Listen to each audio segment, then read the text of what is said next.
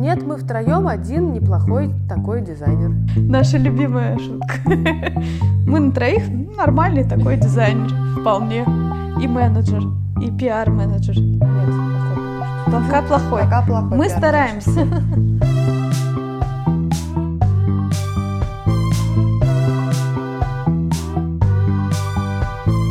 Привет! Это подкаст «Туда-куда», меня зовут Аня. И мой подкаст о распутье. Я наконец-то мне подсказали слово, которое описывает мой подкаст. Это же распутье, куда пойдешь, там все такое. Сегодня у меня в гостях э, студия Холистик, Мила, Яна и Юля. Этот выпуск для меня был достаточно эмоциональным и сложноватым. Я на самом деле очень сильно супила. Я пока не умею расставлять личные границы, но по, по ходу этого выпуска я буду э, влезать в него и подсказывать самой себе, что я сделала неправильно и все такое. Первую половину выпуска будет э, подкаст наоборот, где меня, мне задают вопросы, а потом, короче, там будет много обсуждений, все очень интересно, очень много философских рассуждений и достаточно весело. Поэтому слушаем этот выпуск. Приятного вам прослушивания.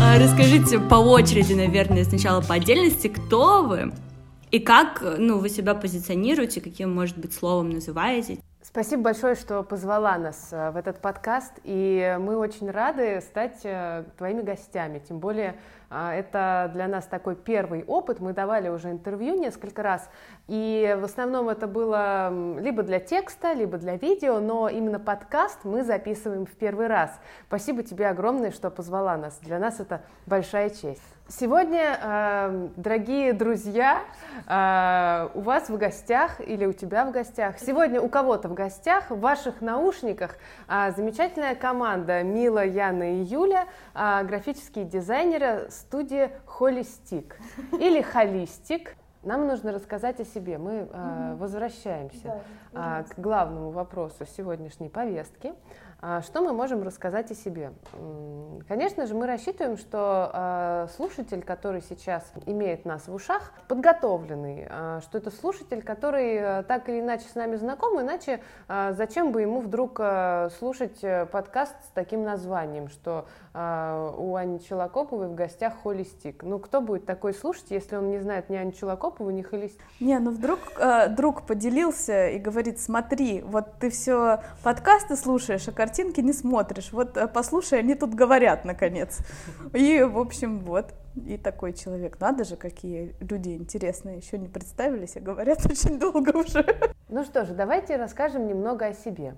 Наверное, нужно начать с того, что мы все очень разные, и у нас э, очень разный бэкграунд, мы по-разному выглядим, по-разному говорим, у нас э, разные прически, мы э, любим разную еду, и еще у нас разный рост, вес, одежда, мы живем в разных местах, ну, мы полностью разные. Но что же нас объединяет? Аня, как ты думаешь, что нас объединяет? Цвет волос вас объединяет теперь. А что еще? Любовь, видимо, к картинкам. Нас Любовь. объединяет любовь. Нас действительно объединяет любовь, и э, сегодня мы расскажем о ней чуть больше. Ну, меня зовут Юлия Кондратьева. а, Я графический дизайнер и сооснователь студии Холистик, сооснователь библи- библиотеки Placeholder, сооснователь бренда Слой. И я, видимо, профессиональный сооснователь, потому что я вижу еще пару проектов, в которые я могу вписаться как сооснователь, и это а, просто великолепно, когда ты можешь потратить свое время еще на что-то. Меня зовут Мила Селенина, я графический дизайнер.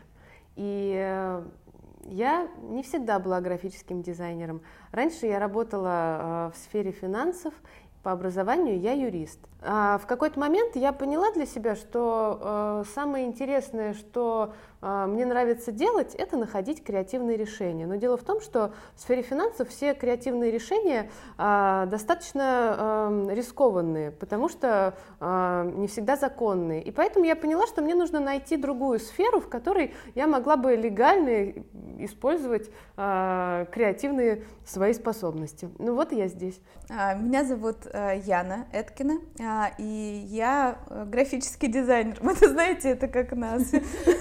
Как на встрече анонимных алкоголиков. А, здравствуйте, меня зовут Яна, и я тоже графический дизайнер. В общем, и преподаватель, да. А, я закончила британку, и британскую программу, я бакалавр, и это тоже не, мое не первое образование. По первому образованию я экономист, причем макроэкономист. Вот, но в какой-то момент поняла, что это, конечно, не совсем мое, и мне интересно, как люди друг с другом взаимодействуют, и вот это меня привело в графический дизайн. Ну, я на самом деле вижу, что эти две э, сферы, они на самом деле друг на друга похожи, просто потому что и то, и другое э, в какой-то мере изучают вот все вот эти связи, как общество работает, вот, просто с каких-то глобальных вещей я перешла к чуть менее глобальным. Вот, и в какие-то микроистории теперь вовлечена. Вот, наверное, так. Простите, а можно я договорю? Mm-hmm. Я поняла, что я вообще пошутила, а дальше не сказала. По второму образованию я дизайнер, закончила британскую высшую школу дизайна, а российскую программу графический дизайн базовый курс. А потом я училась на магистратуре у Бориса Владимировича Трофимова и сейчас я преподаю в Британке. Мне кажется, что сейчас э, здесь, в студии Холистик, вместе э, с Яной и Юлей, я получила замечательную возможность одновременно и реализовывать творческие проекты, и одновременно делать какие-то полезные штуки для мира. Так, ну то есть вы все себя максимально дизайнерами ощущаете, то есть для вас никогда не стояло вопроса, о, а может быть я какой-нибудь там художник? Девочки, а есть разница между художником и дизайнером? Есть. Да? Ну, Расскажите художник для мне. себя делает. Ну, а то есть художник нет. сам себя выражает, а дизайнер — это человек, который решает чужие проблемы. А если ты не решаешь проблему? Ты не всегда решаешь проблему дизайном. Иногда ты создаешь проблему дизайном. А это уже про современное искусство. Да, вот тут вот пошло. Ты начал сам себя выражать такой, так, я сделаю вам нечитаемый логотип. И сама выразился этим. Ну, и картинку в Инстаграм запостил, все полайкали, очень красиво. Но мы так разве не делаем? Нет. Нам все говорят, какие вы молодцы, давайте мы вам срочно дадим денег, как вы классно решили нам проблемы. Ну, я не, не вижу на самом деле дизайн а, как решение проблем. Но это не всегда решение проблем. Потому что часто как бы приходят какие-то запросы, которые не решаются дизайном или наоборот решаются не дизайном, или дизайн вовсе не нужен, а просто высокая тревожность у владельца бизнеса. Ему очень поговорить нужно про насущное. Вот, ты с ним поговоришь, и ему легче стало, и все. Ну так и дизайна тут и не случается. А другой приходит такой, мне нужно повысить узнаваемость моего логотипа. Давайте сократим его до одной буквы, я уже придумал как. У этого даже проблемы нет, в общем-то. Мы говорим, ну вот, до свидания. Мне кажется, что каждый может э, одновременно быть кем угодно. Тебе не обязательно э, говорить, теперь я больше не дизайнер, я теперь художник. Ты можешь для одного проекта быть дизайнером, для другого быть художником, для третьего ты можешь быть сценографом, модельером, поваром, кем угодно. И мне кажется, что м- в будущем, в ближайшем будущем, мы все будем совмещать одновременно очень много специализаций и э, учиться в процессе своей жизни. И не нужно будет говорить «я пекарь», и отец мой был пекарь, и я вот умру, тоже буду пекарем, и мои дети тоже будут пекарями. А, нет, все не так, мы так быстро меняемся, мир так быстро меняется, мы становимся гибкими, и ты применяешь свой а, опыт, который ты взял из одной области в другой области, и ты просто накапливаешь а, способ а, мышления, ты начинаешь видеть системы, которые ты видел где-то, ты начинаешь узнавать эти зависимости в другой сфере. И таким образом ты как, ну, как объектив, как линза становишься некоторым таким системообразующим звеном в любой цепи, куда тебя не принесет течением. И мне кажется, наше умение встраивать себя а, все время в новые и в новые задачи и умение находить интерес для себя в новых и новых задачах и в их решениях, это и есть э, высшее благо. Ну, мне вообще кажется, что дизайн это настолько широкое слово и настолько широкая сфера, что очень ну, мне кажется, очень грубо сводить это только к решению каких-то проблем. Но ты очень часто делаешь а, какие-то вещи, ты сам придумываешь эту проблему, или ты тем, что ты делаешь, задаешь вот этот вопрос а, окружающим. И это уже скорее как бы, если мы говорим про современное искусство, то это скорее, наверное, область современного искусства. Ну, Я бы здесь вот. не ставила грани. Нет. Я бы ставила. Ну, то есть для меня, ну, то есть для меня а дизайнер это вот прикладной э, человек, который обладает некой компетенцией и насмотренностью, чтобы помочь э, человеку, который к нему обратился. А современный художник, он в целом может тоже делать тот же самый дизайн, может быть, выглядит ровно так же, но он решает свои какие-то дела. Ну хорошо. И самовыражается. И вот для меня где-то здесь граница, типа наличие заказчика, видимо. Mm-hmm. Вот. Ну, если ты делаешь э, условную какую-то вещь для себя, так. производишь ее, и кто-то у тебя ее купил, то есть у тебя появился клиент Нет, и или покупатель. То есть ну, это уже отношение художника. Скорее и... всего. А если тебе, вот, например, приходит к нам в студию человек, смотрит, говорит, ой, у вас прикольный мобиль висит, а можно мне такой же? Или что, ну, я говорю, конечно, я тебе сделаю мобиль, и я делаю мобиль. Я работаю на заказ, но, но это какие отношения? Дизайнер и клиент или художник и заказчик? Мне кажется, это... Мастер да. и покупатель. Мне все время э, кажется, что э, вот это слово мастер и мастерство, они очень точные, их часто не хватает в нашей профессии. Угу. Вот смотрите, когда э, мы приходим, э, будучи фрилансером, а, в какой-то проект и начинаем а, брать работу, начинаем делать проект. Если к нам относятся как а, к рукам, нам говорят, так, значит, вот это сделай так, а вот это подвинь сюда, а вот здесь неправильно, ты понял. И мы здесь становимся исполнителем. Но как только мы начинаем себя осознавать как мастера, то мы приходим в этот проект не как фрилансер, а как мастер. Мы продаем уже не свое время, а свое мастерство, свой накопленный опыт. И таким образом ценность э, нас как единицы повышается. Ну, то есть это навык и экспертиза. То есть тут есть какая-то грань между тем, что ты умеешь делать, и между тем, как ты умеешь выражать э, свои идеи. Ну, выражать свои мысли и защищать э, свои идеи. И вот когда ты в каком-то балансе более-менее находишься между вот этой экспертной областью и прикладной, то ты становишься мастером, наверное. Это я сейчас Дессертона читалась, у меня...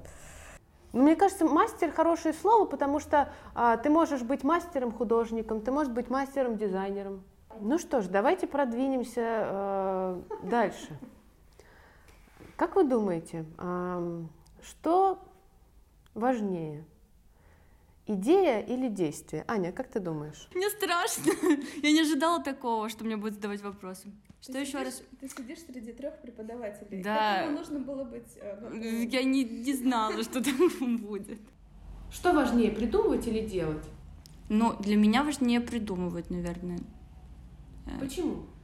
Мне кажется, придумывать сложнее, чем делать. Ну, хотя мне сложнее делать, чем придумывать. А как ты думаешь, за всю историю, э, не побоюсь этого слова, человечества. Хотя... Прости, я тебя перебью, но я тут поняла, то, что придумывать-то легко, но делать-то гораздо сложнее, за, за, ну, заставить себя это делать. Это очень сложно. А вот если мы возьмем какое-нибудь дело, вот, которое делается, сколько процентов в нем идеи, а сколько процентов всего остального процесса? Именно ну, делания. Первые десять, наверное. Так вот, а, как ты думаешь, а, было ли за всю историю человечества а, что-либо, что м, само по себе, как идея, было цельным и воплощение не требовало. Что-то, что, будучи только идеей, уже работает. Ну, наверное, может быть, что-то есть, но для того, чтобы для того, чтобы это было что-то материальное, например, и оно работало, это нужно 300 раз переделать. Идея это может быть одна, а потом это нужно переработать еще несколько раз, чтобы оно работало. Тавтология немного, но и проверить эту идею, потому что идея не всегда сразу же воплощается настолько, насколько ты ее себе придумал, мне кажется. Это мы послушали твой предыдущий подкаст. Вы все послушали? Ну, кто-то же должен был послушать все твои подкасты. Идеи очень сильно переоценены, и мы не до конца осознаем, что а, придумав идею, нам потом еще нужно увидеть, как ее развить в систему, как ее можно применить, как о ней можно рассказать кому-то еще. И за идеей кроется так много труда, и так много красоты, и так много удовольствия, что, а, может быть, идея это ничего и не стоит, потому что ты можешь э, найти идею где угодно и просто правильно ее переприменить. Ну, потому что ты можешь взять идею, взять идею, да, украсть ее из другого контекста, поместить в свой контекст, и вдруг она станет уже твоей идеей, потому что ну, она совсем украсть. изменится. Но это же не украсть. Если Посмотреть. ты берешь в другой контекст, помещаешь э, что-то, то ты, собственно, синтезируешь что-то новое. Ну, в воровстве есть авантюризм. И мне кажется, что а, думать, что ты а, сделал а, какую-то не, небольшую хитрость, даже если она таковой не является, всегда приятно, чувствуешь себя хитрецом. Мы же всегда, когда с вами обсуждаем, где мы вдохновились, мы говорим, а вот это я украл там-то. Вот это же воровство, оно достаточно эфемерное, ну да, я бы просто не сказала, что э, ты крадешь идеи, ты скорее крадешь приемы или какие-то производственные моменты. Ну, то есть, как это можно сделать? Ты подсматриваешь. Просто потому что, ну, мы живем в физическом мире, и физический мир, он ограниченным количеством вариантов может действовать. И, кстати, если говорить о физическом мире, то у физического мира, помимо ограниченного количества вариантов, есть еще такой параметр, как время. И мы все очень сильно ограничены во времени, и значит, тот момент, когда наша идея из эфемерного состояния идеи переходит в некоторые действия, да, потом превращается в некоторый продукт или объект, а, тоже может быть предопределен нами же, потому что мы, как а, волеизъявитель идеи, здесь можем а, решить, когда она превратится во что-то еще. Вот, Аня, как ты считаешь, нужно ли давать себе ограничения во времени, ставить себе какие-то дедлайны, когда ты думаешь о том, что ты находишься, ну, например, в поиске? В поиске чего-то, в поиске идеи, в поиске себя, поиске какой-то правды, как надо жить. Нужно ли давать себе отсечки временные? Мне нравится искать себя ограниченное количество времени. Это супер. Мне кажется, все, кто ищет себя, я буду э, давать им один и тот же совет. А поставь себе временные рамки. Я ищу себя до завтра. Завтра перестаю себя искать. Завтра я себя найду в каком-то месте, виде. Ну, я думаю, ограничения, они помогают. Ну, то есть это как один из приемов, один из э, наших каких-то помощников, которые могут э, нам... А, я не знаю, как... У меня проблемы. Я начинаю волноваться, я начинаю волноваться. Я пришла к вам с подкастом, и я начинаю волноваться. Ребят, вы что, вы что сделали? А, а, так, я думаю, что, короче, нужно ставить промежутки вот эти во времени, потому что они помогают. Поставишь себе промежуток? Вы это... А, сессиотерапевт, психа. Не, на самом деле, э, вот э, хорошая беседа с преподавателем всегда чувствуется как такой сеанс психотерапии. Я вспоминаю, когда я училась, если все классно побеседовал, выходишь и думаешь, теперь я все понял. Ну, по крайней мере, пару часов так думаешь.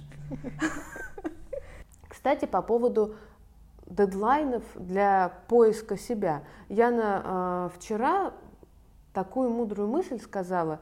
Я слышала ее от Яны раньше, но как-то она у меня в голове не задерживалась. А вот вчера задержалась.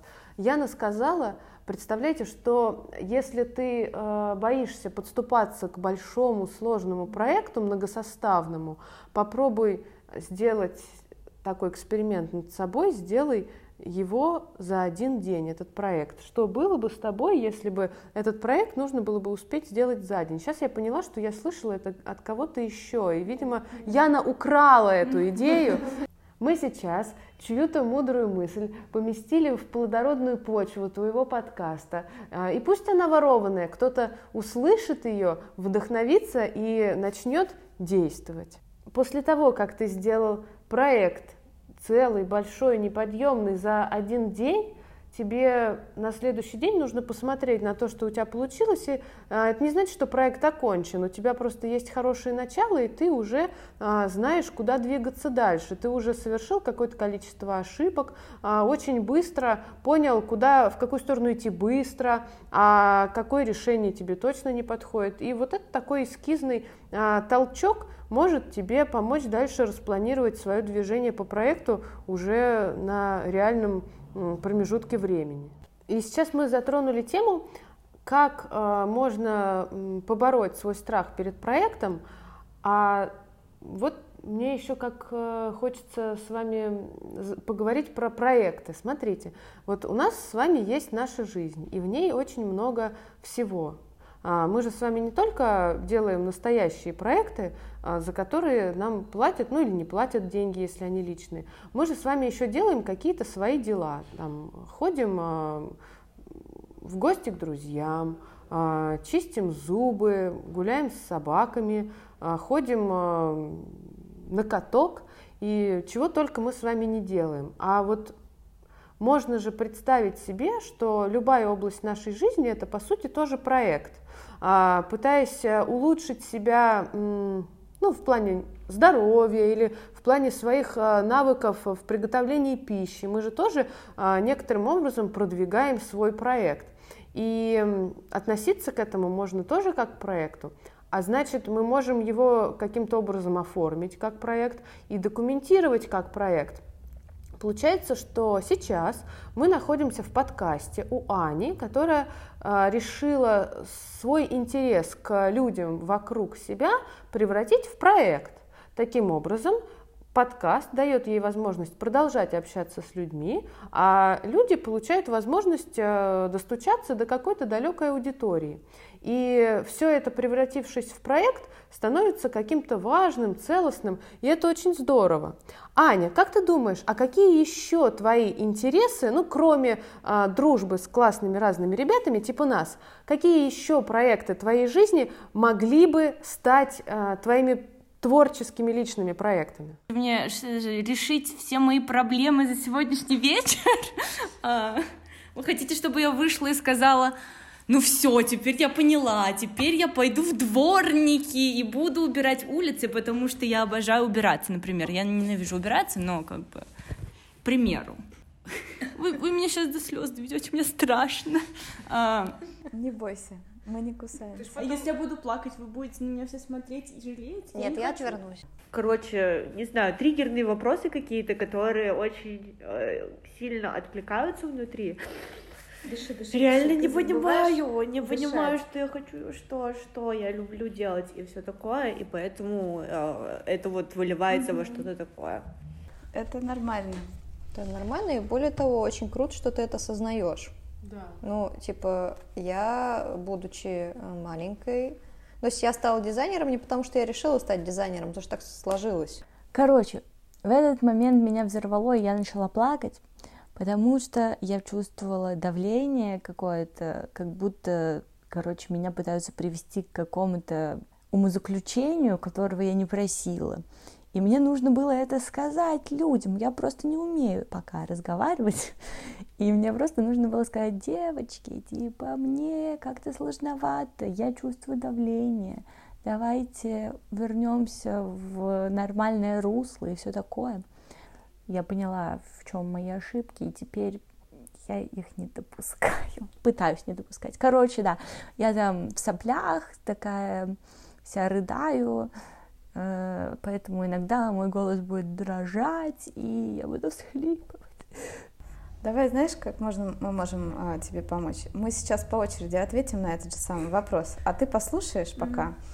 И а, будет хорошо, правильно? Ну, начнем с того, кто задал, конечно. Вперед, Я очень люблю а, в новогодние каникулы приезжать э, в квартиру, где я жила, когда была ребенком, и э, разворачивать там бурную деятельность по доставанию с антресолей всяких вещей, которые мне никогда в жизни не понадобятся. Я говорю, мама, сейчас я буду делать уборку. Я все это выложу на Авито, я все это, значит, сейчас раздам, выброшу на помойку, вот, и я, значит, э, из года в год предпринимаю попытку навести порядок. Я, значит, отказываюсь решительно от всего ненужного а, в пользу всего нужного или в пользу отсутствия всего ненужного. Э, я методично фотографирую все, значит, эти объекты, какие-то тут же решительно выбрасываю. Ну, это процентов, наверное, 5. Вот. Все остальное... Выбрасывать очень трудно, поэтому я выбрасываю 5%. Все остальное это остается. Дальше я начинаю думать, ну вот эта вещь а, памятная как бы я ее потом, когда я состарюсь, увижу, и мне станет тепло. Для меня эта коробочка э, дом моей мамы. И... Мама, если ты слушаешь этот подкаст, я передаю тебе привет, и я очень тебя люблю. Я думаю, что у меня есть такой проект, а, и это стихия, которая уже начинает немножечко выходить из-под контроля у меня дома. Как вы помните, когда мы с вами, а, девочки, ездили в Ижевск, мы делали интересную такую инфографику про то, а, какие мы, а, и чтобы показать, какие мы разные, какие мы одинаковые, и что нас, как, ну вот, как мы пришли к нашей студии. И один из этих моментов был, конечно, цветочный вопрос. Вот, и в цветочном вопросе мы выяснили, что я, конечно, впереди планеты всей, а именно сколько? 83 цветочные головы было на тот момент по голове, да, у меня дома. Вот, с тех пор стало 89. И, в общем, а, кажется, это проект. Ну, то есть уже игнорировать то, что это проект, нельзя. Уже очевидно стало, что это такая очень большая часть моей жизни — вот, и я, наверное, не сколько уже такой какой-то цветовод-любитель, я еще и распространяю это вокруг себя, ну, то есть выращиваю рассаду, раздаю людям, делаю подарки в виде цветов. Вот, сейчас снова подрастают маленькие, можно будет дарить. Ребята, в комментариях к Аниному подкасту оставляйте, пожалуйста, заявки, если вдруг вы хотите получить в подарок от Яны а, какой-нибудь а, маленький цветочек, а, рассаду. Доставка по Москве. Подождите, вопрос был, что ты любишь? Угу. Потом он изменился на какой проект? Нет, какой это такой проект? Что ты любишь, что возможно стань, может стать твоим проектом. Этой зимой я поняла, что я люблю очень сильно две вещи. А, пинать сосульки, они из водосточной трубы такими свисают, как раз на уровне ботинка. Ты их пинаешь, они с веселым треском разлетаются. Очень весело и эм, счастье тут же поднимается до небес, очень простая вещь. А второе, что я очень люблю снег. Я наконец выявила для себя, какой я снег люблю, э, что вот э, он что его главный параметр это не размер, а частота падения и скорость, что тот, который дико быстро падает, он мне совсем не нравится, будь он крупными или мелкими хлопьями, неважно. А вот если он мелкий и медленно летит, или крупный и медленно летит, то это же какая красота. Прекрасный был бы проект про снег. Надо угу. документировать снег. Мне кажется, очень можно красиво это сделать в какую-нибудь невероятную публикацию. Угу. У меня... Свидетели снега мы назовем. Да, мне кажется, супер. Я сейчас э, смежную э, просто вещь скажу, вне очереди абсолютно. Э, меня всегда очень э, интересовало, где проходит граница приватного пространства и публичного пространства и а, всякие маргинальные стратегии использования публичного пространства. Но так как времени подумать у меня об этом не было, и особенно побегать и пособирать а, материал, то я, пользуясь своим служебным положением преподавателя, конечно же, придумала своим студентам задание, а чтобы они это сделали. Было много вопросов от студентов, типа, а что это нам дает? Я сказала, что нам нужно внимательнее смотреть на жизнь. Мы же дизайнеры. А вы думаете, что это хорошо, когда студенты задают вот такие вопросы, типа, а зачем нам какое-то задание? Например? Конечно. Вообще студент, чем больше вопросов задает студент, тем лучше. Если студент молчит и говорит, что все понятно, вот здесь большая проблема вообще кроется, точно потому что не точно непонятно, скорее всего не слушал, выйдет за дверь и выяснит, что ну, что вообще ничего не понимает. Поэтому чем больше вопросов, тем лучше. Сейчас наш разговор плавно перетекает в разговор о профессионализме и, наверное, о боязни, если ты чего-то не знаешь, все. Смотрите, а, у нас с вами может в какой-то момент вдруг возникнуть ну, такое интуитивное чувство стыда или вины за то, что мы чего-то не знаем.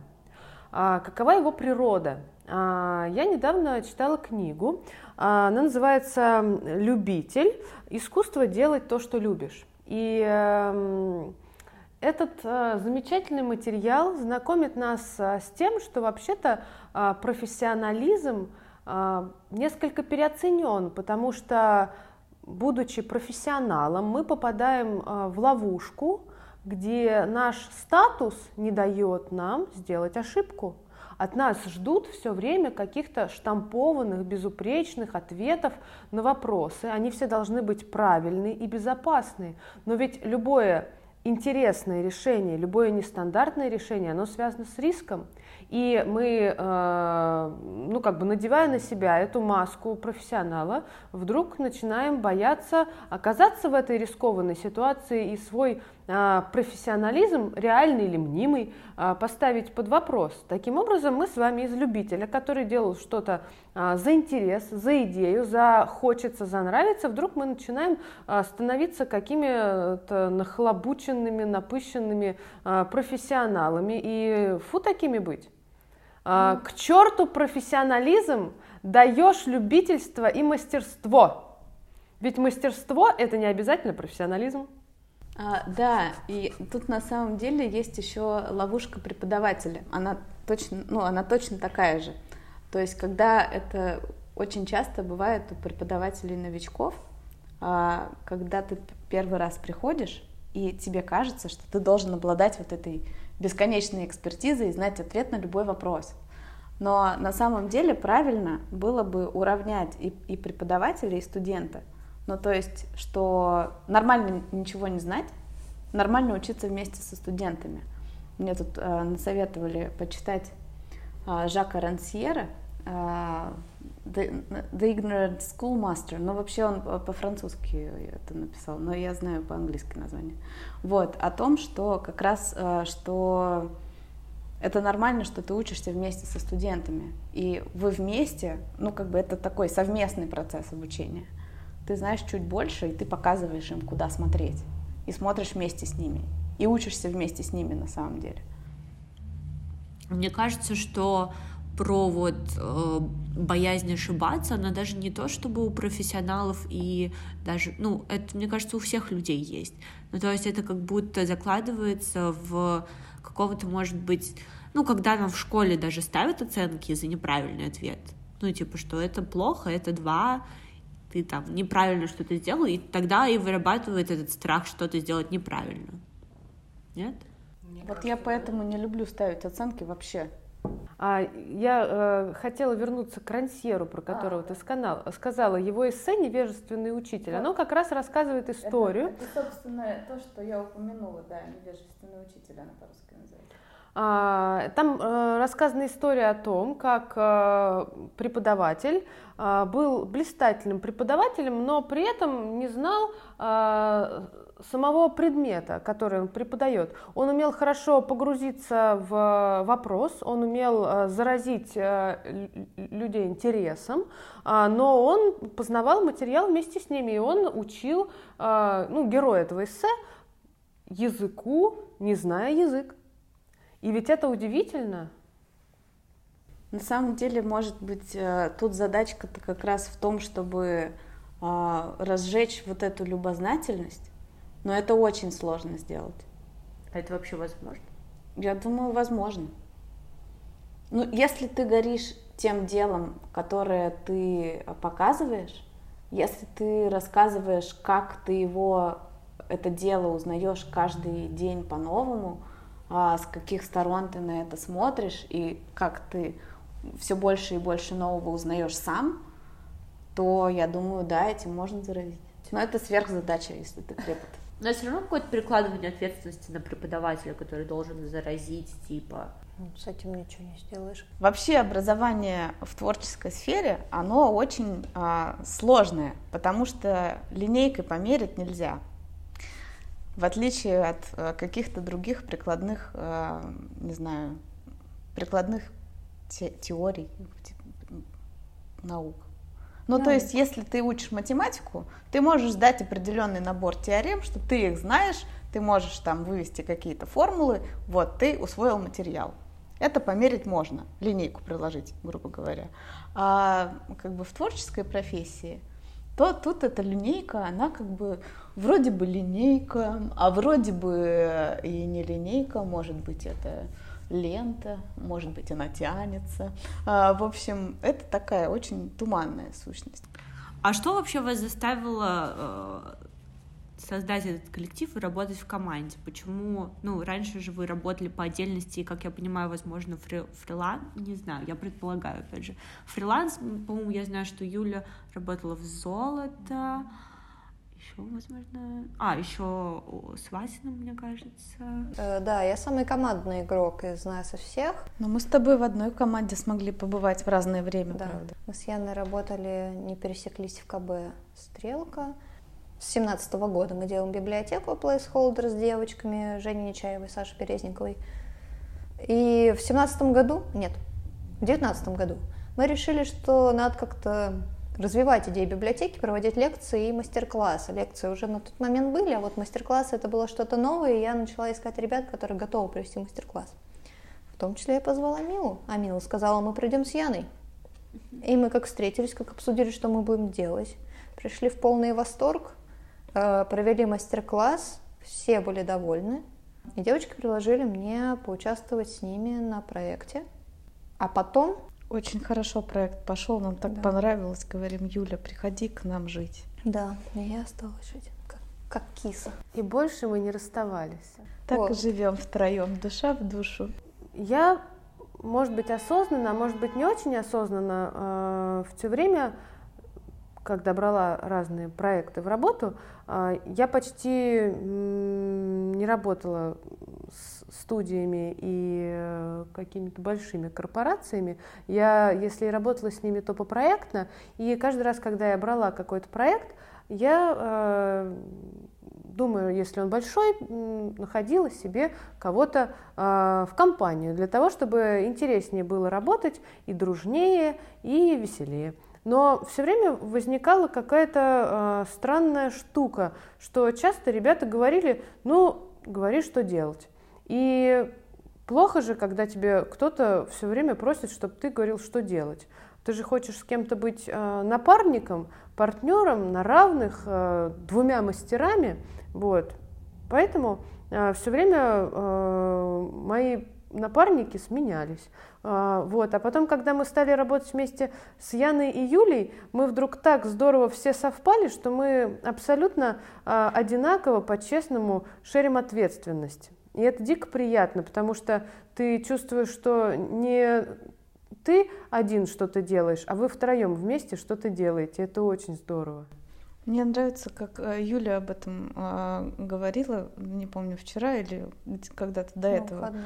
Да, что ты не один э, в поле шашкой машешь, а, а вас трое. И это на самом деле очень здорово, э, потому что чувствовать спину рядом, и причем, ну, человека, который наравне с тобой стоит, это очень классно. А, потому что, ну, вот меня, когда я работала а, в разных организациях до этого, я, видимо, очень тяжело критику воспринимаю, а критику от девочек я воспринимаю э, положительно, а критику от других людей я воспринимаю отрицательно. Ну, то есть, ну, как бы я, как и любой э, нормальный человек э, в профессии, очень тяжело себя отделяю от э, того, что я делаю. Я все студентов учу отделять, а сама, конечно, не всегда справляюсь с этой задачей, особенно когда много времени вложено в проект. Вот. И когда над тобой кто-то стоит и приходят какие-то изменения в то, что ты сделал, ты не знаешь, откуда ноги растут у этих изменений, а типа просто поменяй все, это, конечно, очень больно. И хочется, ну, хочется знать все до конца. А если ты хочешь знать все до конца, то зона твоей ответственности должна быть очень большой. Вот. И поэтому здесь, так как мы маленькие, и так как мы ведем и коммуникацию все тоже, мы знаем, как, откуда все эти решения приходят. И поэтому как-то проще к ним адаптироваться, и с легкой душой ты меняешь что-то, если нужно что-то поменять. И можешь предложить что-то более веселое и классное, просто потому что ты, а, собственно, генерируешь вот все эти идеи и не нужно доказывать их по миллиону раз. Сначала арт-директору, потом менеджеру, потом другому менеджеру и так далее. По цепочке как-то, как это работает. Ну, то есть это максимально не про какую-то иерархичную систему, что кто-то старший дизайнер, кто-то младший, кто-то типа... Нет, мы втроем один неплохой такой дизайнер. Наша любимая шутка. Мы на троих нормальный такой дизайнер, вполне. И менеджер, и пиар-менеджер. Нет, плохой пока что. Пока плохой. Пока плохой. Мы стараемся. Девочки, вы что, нас же в подкаст позвали? Видишь, мы неплохой пиар-менеджер. На этой неделе мы прям хороший пиар-менеджер. А как у вас вообще обстоят дела с вот этим? А... Мне кажется, дизайнеры достаточно очень подвержены такой штуке, стремлению сделать все идеально.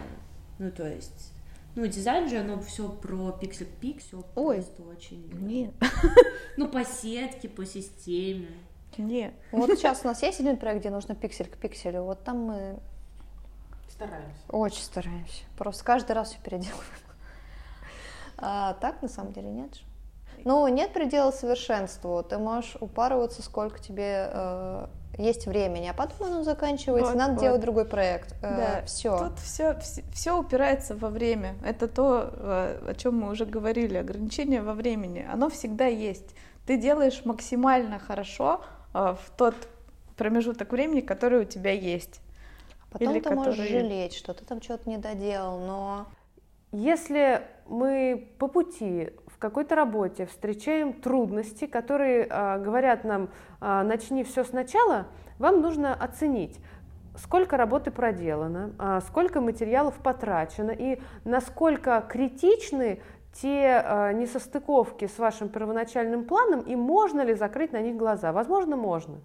И если можно, то вы можете выйти из этой ситуации победителем, потому что доделать проект, где что-то в середине пошло не так, лучше, чем не доделать его э, совсем и бросить на середине. Или переделывать заново. Потому да. что ну, мы очень часто на самом деле свои временные затраты недооцениваем. Потому что мы закладываем, как правило, меньше, чем а, мы тратим. Это абсолютно всегда случается. А потом, когда мы ну, потратили уже какое-то количество времени и хочется переделать, ты снова, ты снова делаешь то же самое. То есть ты удлиняешь этот проект, и он становится дороже для тебя, если ты знаешь, сколько стоит твой час. Мне кажется, здесь, отвечая на Анин вопрос, как мы э, сталкиваемся с проблемой э, перфекционизма и как мы ее побеждаем, можно сказать вот что. Всегда, э, когда мы оцениваем результат своей работы, мы можем относиться к категории уместности и категории качественности. А, отличить качественный результат от лажи а, мы можем, мне кажется, в любом состоянии, а, потому что есть критерии, которые будут неоспоримы. Насколько это аккуратно сделано, насколько это логично сделано. Таким образом, руководствуясь критериями качества, мы можем дальше посмотреть, а насколько это уместно. Потому что нет одного правильного варианта ответа, их может быть много. И значит, если, возможно, несколько уместных вариантов правильных ответов, то мы не можем ошибиться. И в этом, возможно, кроется э, наш подход. Мы работаем, допуская очень много случайностей. Мы стараемся эти случайности уважать и включать их в работу тогда, когда мы можем, и тогда, когда они нам это позволяют. И мы верим в то, что все связано, и случайности не случайны. И значит, правильных вариантов ответа очень много. Ну, расскажите тогда, э, как вы отдыхаете? Мне кажется, что это хороший вопрос. Мила, как ты отдыхаешь? Ты умеешь? Вы не отдыхаете. Ты умеешь отдыхать, Мила? Что такое отдых? Ты используешь это слово вообще или нет? Я очень люблю горы. Я поняла это несколько лет назад, и э, я раньше думала, что за глупость э, хотеть все время в горы. Я не катаюсь на сноуборде и э, не катаюсь на лыжах, и я даже не альпинист. Просто я побывала несколько раз в горах, и вот это чувство, когда ты на вершине, и ты наблюдаешь все, что происходит вокруг, оно непередаваемое, особенно если ты а, имеешь еще что-то, не знаю, вкусненькое с собой, вот это вообще полный кайф, или кофеечек там заварил на, на горе. А, быть на горе очень приятно, поэтому каждый раз, когда у меня есть а, возможность выбрать горы или море, я выбираю горы. Еще я очень... А, что я? Я все. А все остальное 300 э, дней, что ты делаешь? Я э... трудоголик, нет? Да. Да. Я стала последние несколько лет э, уделять больше внимания своему телу. И э, так я полюбила спорт. Э, я не вот великий такой прямо суперспортсмен, но я стараюсь э, заниматься э, разными физическими упражнениями регулярно, и э, я хожу в бассейн с тренером и умею плавать всем понемногу. А больше всего мне нравится брас, потому что там есть период усилия и есть период скольжения. И таким образом ты а, прикладываешь усилия, а потом немного отдыхаешь. И мне кажется, вот такие открытия, они рассказывают нам очень много о себе. И можно потом применять это во всех других делах. Ты вдруг понимаешь, что нужно чуть-чуть поделать, а потом чуть-чуть поотдыхать. Вот еще мне нравится бегать. Потому что ощущение, что в жизни, конечно, не брас, а, скорее бутерфляй. А скорее бутерфляй. Не, на самом деле нужно просто выходные не работать. В этом дело. Вы работаете? Ну, Мила отвечает на сообщения по выходным. Мне кажется, вот нужно вот это редуцировать, и будет больше скольжения. Ну, да, типа, никто не умрет от неотвеченного сообщения в субботу или в воскресенье. У нас есть большой перекос э, в смысле того, что менеджерскую работу тяжело воспринять как работу. Это, ну, в принципе, так. И а, вот этот бесконечный поток коммуникации, в котором мы все так или иначе завязаны, он кажется не работой. И в этом кроется проблема работы по выходным, потому что кажется, что я же просто сейчас отвечу всем mm-hmm. и и все. Но это тоже работа. Вот. Ну вот тут, видимо, было задействовано два э, варианта отдыха: глобальный и э, отпуск, который называется, и, видимо, частный. Но я смотрю аниме. Я вот этим занимаюсь. Это самое приятное время вечером перед сном посмотреть одну-две серии. И в этом смысле осень и зима вот до Нового года были отстойными, потому что все новые онгоинги были тупые. А сейчас вышло много хорошего. Кто в теме и следит, я в восторге от того, что происходит. Новое аниме про технический отдел, божественный отдел дизайна или что-то такое очень крутое. Я прямо две серии вышло, очень нравится. Я люблю спать, ничего у меня это не отнимет, это то, что восстанавливает мне все. Я люблю, когда меня хвалят, и в этот момент я отдыхаю, мне кажется. Глобально а, я а, в 16 лет с папой съездила в Японию, с тех пор раз в какой-то промежуток времени остро хочется в Японию поехать. И с этим ничего поделать не на, нельзя. И, вот эти надо. поездки, и не надо в том-то и дело. Там очень хорошо. Всем рекомендую накопить немножко денег, поехать в Японию, потому что там ты чувствуешь себя человеком, потому что а, все сделано для тебя. Вот стоит автомат с напитками для тебя. Вот этот поезд очень тихий и комфортный, он для тебя. И даже этот контролер на входе в метро, он только для тебя, потому что решит все твои проблемы, если у тебя не возникли. А печати на входе в метро тоже для тебя, ты берешь их бесплатно, штампуешь себе в тетрадочку красивые картинки. И это вот, ну, вот все настолько чудесно и добро, что ты, возвращаясь в Россию, чувствуешь себя, ну, собственно, человеком, прекрасным существом. Потом ты снова работаешь. Как я отдыхаю? Я, конечно, тоже очень люблю путешествовать. Из-за того, что я из Питера, я очень часто, конечно, езжу туда, и я недавно поняла, что я очень люблю э, не только путешествие, когда ты добрался, а, собственно, процесс добирания. Поэтому я очень люблю поезда, потому что ты находишься нигде, у тебя не работает телефон. Э, это самый, это самый, конечно, приятный момент, когда у тебя связи нет. И ты вот э, в этом нигде находишься и делаешь примерно ничего и ты просто как бы принципе там музыку слушаешь, э, слушаешь на самом деле себя, мысли в своей голове, смотришь в окно. В окно вообще смотреть очень полезно, потому что у нас э, глаза э, бегают определенным образом, и это помогает нам творчески мыслить на самом деле.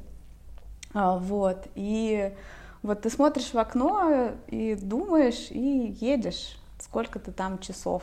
И это просто прекрасно. Это отличный момент, когда ты вот в этом вакууме находишься. Мне кажется, это очень полезно вообще для любого человека.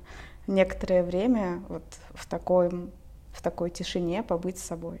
Тут я, видимо, рассказываю какую-то историю из жизни, и я не помню, о чем это было. Я это вырезала и уже забыла сразу же.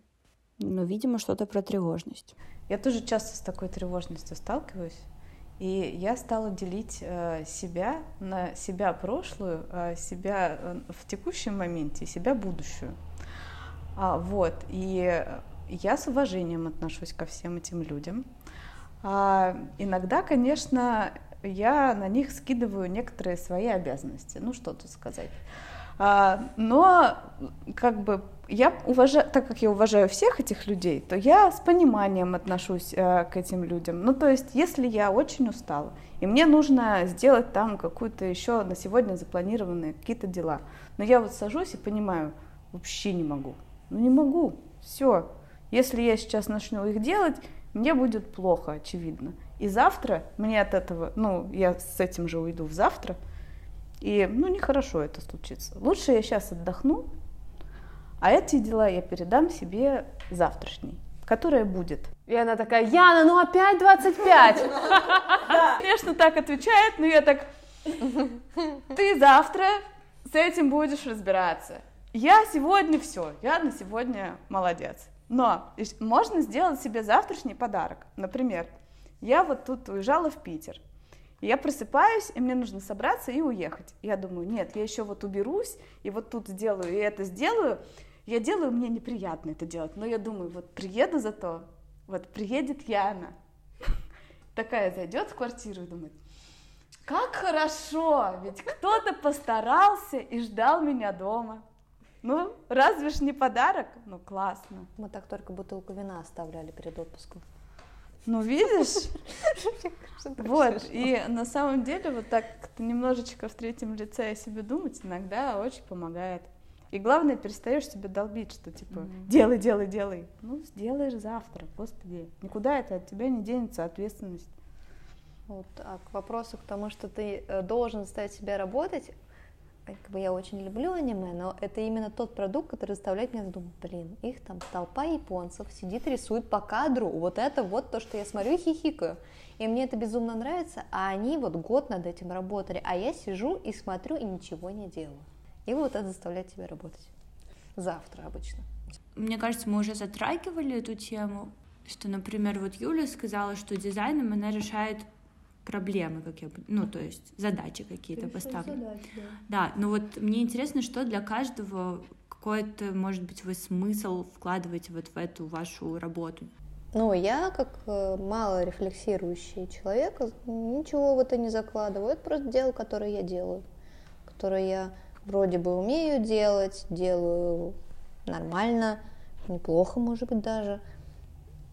И все. Ну и в этом и есть и мое э, самовыражение. Когда получилось, ты радуешься, ты сама как-то утверждаешься, если у тебя получилось, а вдруг кто-нибудь еще полайкал, репостнул, ты такой, м-м-м, не зря сидел, э, долго это делал. Дизайн это моя работа. Почему именно дизайн? Так вышло. Ну, я уже сказала, что это случайность. Счастливое везение, случайность, что я после института оказалась у Васина. И вот я здесь. Могла оказаться в другом месте. Make sense. Uh, very holistic. Да, ну то есть я вот к этому всегда так относилась. Типа, череда каких-то случайностей, которые ведет тебя дальше. Там началось с седьмого класса, и вот. Все хорошо пока что работает. Нормально, я не жалуюсь. Все. Можно и не, рефлекси... не рефлексировать особо. Инженерный подход. Не, если работает, не, да, трогай. не трогай. Много лет назад, когда я работала э, в офисе, у меня была серьезная работа, я э, вдруг с моим одним приятелем решила пойти э, к нашему другу друга, э, который решил проводить э, кружок э, стендап вечеров.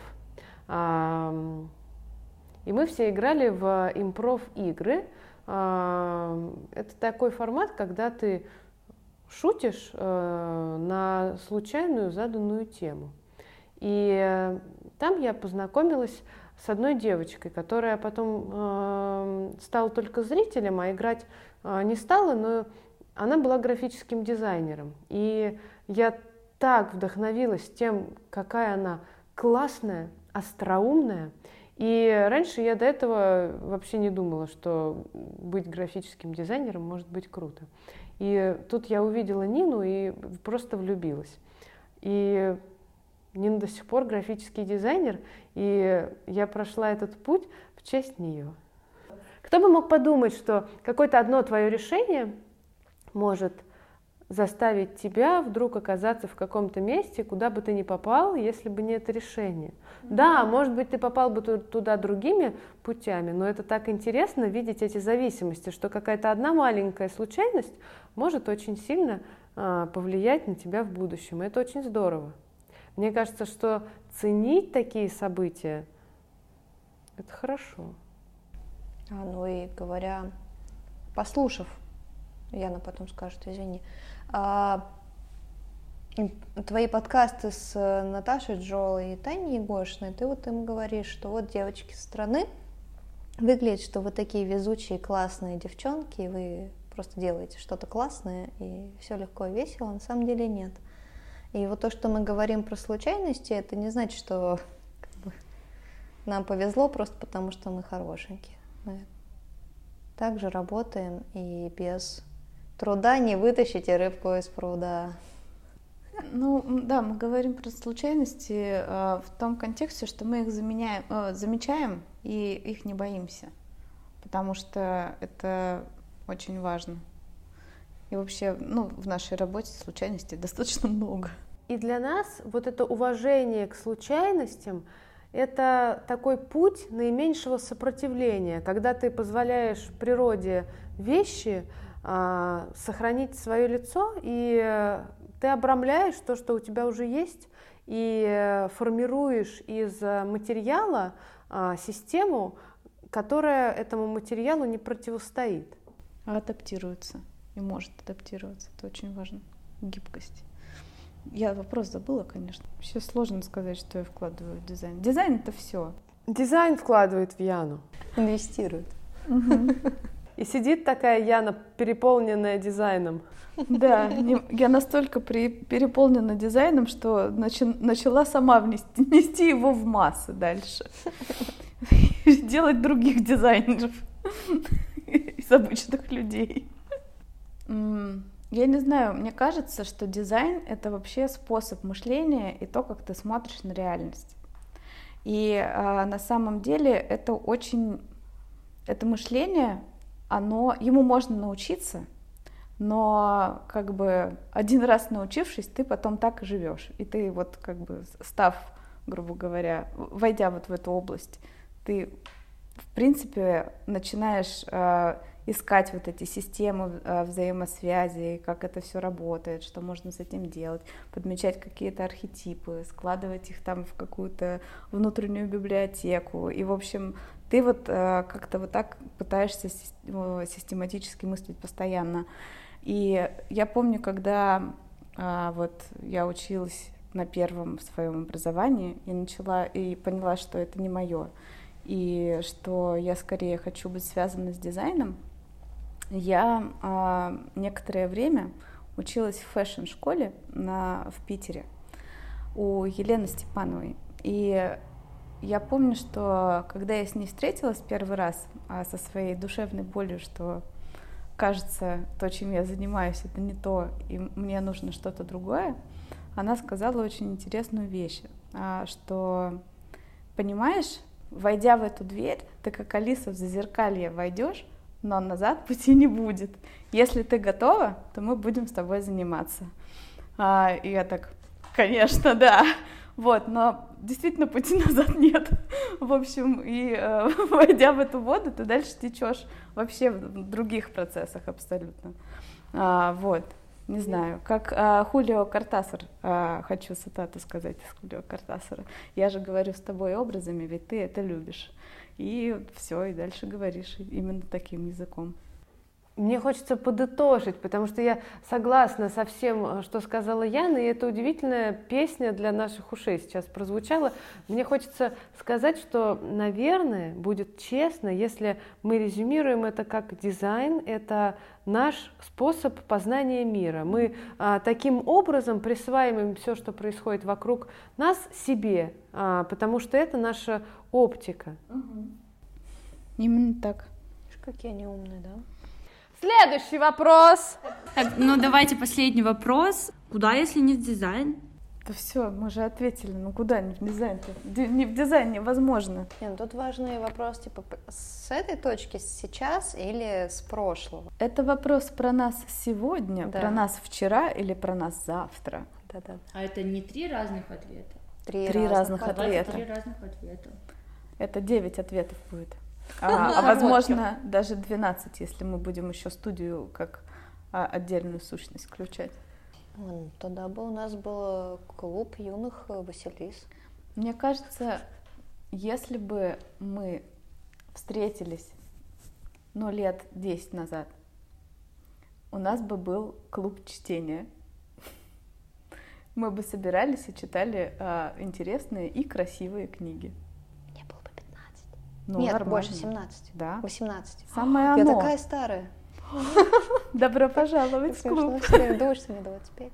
А сейчас, если не дизайн, вот в текущем моменте? Ну, философия.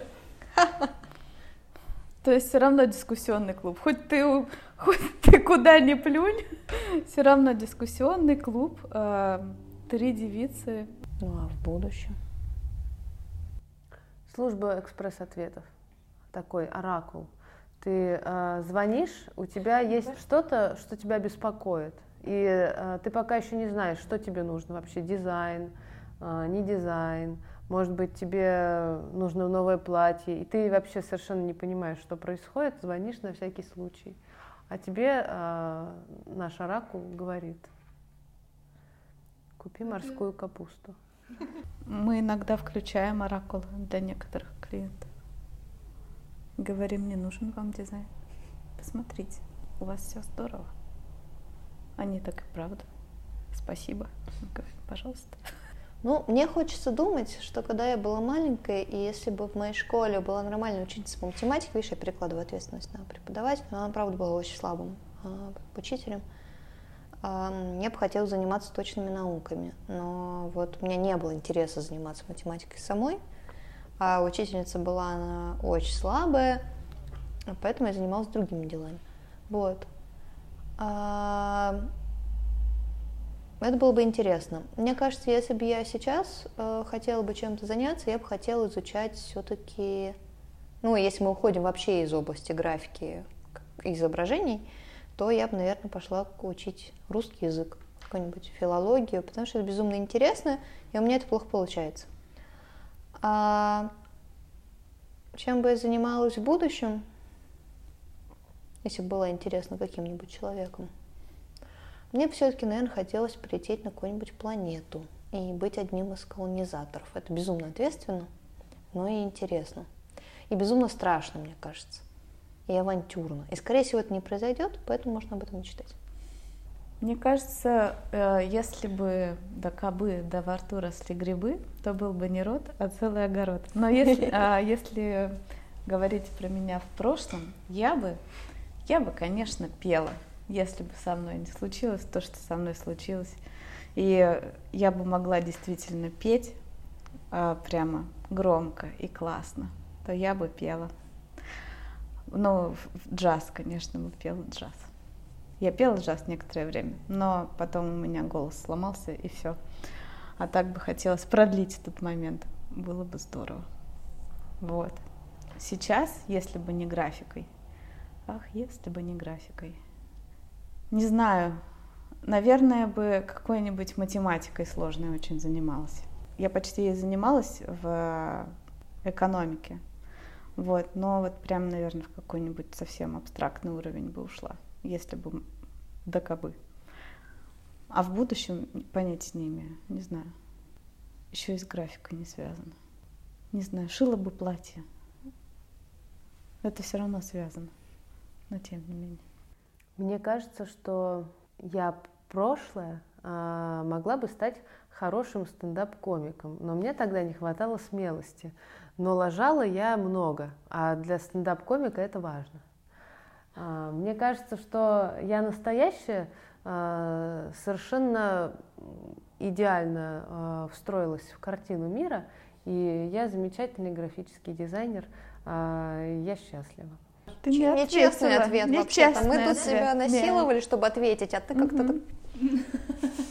Если бы мы не были счастливы, нас бы здесь сейчас не было. Мне кажется, что я из э, настоящего, если бы я не была бы графическим дизайнером, то я была бы э, хорошей свахой. Мне кажется, я очень, очень сильно люблю дружить людей. И мне кажется, что в этом есть э, такое огромное удовольствие, когда у тебя есть один друг, и ты знаешь, что он э, нуждается в каком-то э, другом твоем друге, но он не знает, что он у тебя есть. И, может быть, ему нужен помощник, а может быть, ему нужен проект или психолог, или цветочница или просто поговорить. И вот ты видишь эти связи, это же тоже дизайн. Получается, mm-hmm. это дизайн человеческих отношений. Ты видишь, что вот эти два человека, они так похоже мыслят, что им точно нужно познакомиться. А ты достаточно фамильярен, и поэтому можешь сделать чат и написать «Привет, а, познакомьтесь, пожалуйста, вот этот человек такой-то», и как-нибудь совершенно лестно его представляешь. А вот этот человек, он знаменит тем-то, и они сидят оба покрасневшие, потому что их перехвалили. Потом ты выходишь из чата, ну, или из комнаты, если это все происходит вживую. И мне доставляет это такое огромное удовольствие. Это мое призвание. Девочки, извините, я ухожу из дизайна. А мне кажется, я в будущем замечательно могла бы, ну, будущее же может быть совершенно любым, правильно? Я могу пофантазировать, Юля вот в космос летит. Я бы могла придумывать э, людям, как им изменить э, свою оболочку. Вот, э, может быть, кто-то был бы хорошим деревом, а кто-то э, стал бы неплохим камнем, а кто-то э, был бы хорошим бритвенным станком. Ну, в общем, мне кажется, что в будущем мы можем э, рассчитывать на наш э, дизайн человека. Э, какую фигню я несу, господи. Мне кажется, супер. Ну, типа, знаете, как вот, э, ну, я, я взрослая, в Винампе раньше, помните, скины были? Вот, и ты как бы на самом деле не меняешься, но все остальные э, в своих э, Google очках, Apple очках, э, они видят, что ты бритвенный станок. Ну и завершающий вопрос. Сегодня ты пришла к нам в нашу замечательную студию на Покровке 19 а, за своим подарком, который ты выиграла в розыгрыше Type Today, когда мы вели Instagram Type Today а, в декабре 2020 года. А твой приз – это замечательное, удивительное произведение на грани современного искусства, флористики, дизайна и свободомыслия. Как ты считаешь, а, этот подарок, за которым ты пришла, ты могла бы а, кому-то передарить? Нет. Спасибо тебе за честный ответ. Это, рубрика «Правильный ответ». Прости, Рома. Мы сделали все, что могли. Дорогие слушатели, спасибо вам огромное, что вы провели с нами это время. Мы очень благодарны вам за ваше внимание и э, жмите колокольчик ставьте лайки. А, если вам захочется похвалить нас или а, пожурить, пишите нам, пожалуйста, мы всегда будем рады вашей обратной связи. Мы очень вас любим. С вами были Мила Селенина, Юлия Кондратьева, Яна Эткина и Аня Челакопова. Мы вас очень любим, дорогие друзья. Спокойной ночи. Или утро. Или доброе утро. Или день.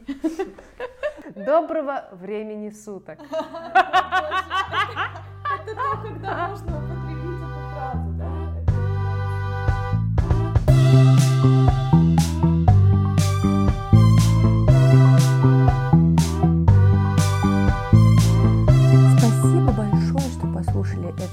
выпуск. Мне очень приятно, что вы дослушали его до конца.